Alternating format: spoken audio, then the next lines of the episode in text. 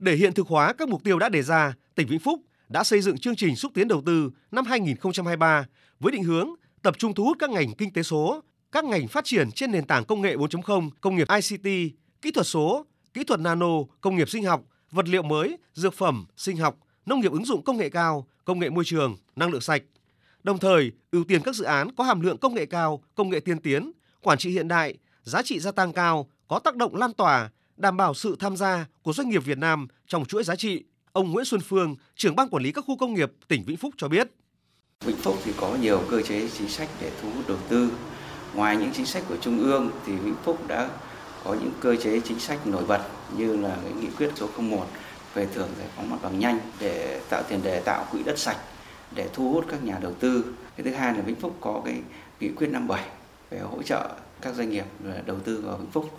Vĩnh Phúc thì có chương trình phát triển công nghiệp hỗ trợ, trong đó thì đã có hỗ trợ đối với doanh nghiệp mà đầu tư vào lĩnh vực sản xuất công nghiệp hỗ trợ vào địa bàn tỉnh Vĩnh Phúc. Năm 2022, tỉnh Vĩnh Phúc đã triển khai hiệu quả hoạt động thu hút đầu tư trong và ngoài nước. Nhờ đó, tổng vốn đầu tư trực tiếp nước ngoài FDI thu hút trong năm 2022 của tỉnh đạt hơn 460 triệu đô la Mỹ, vượt gần 3% so với kế hoạch.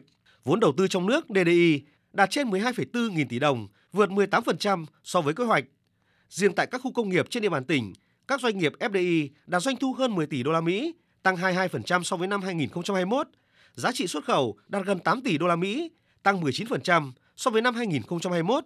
Nộp ngân sách nhà nước trên 6.600 tỷ đồng, tăng 19% so với năm 2021.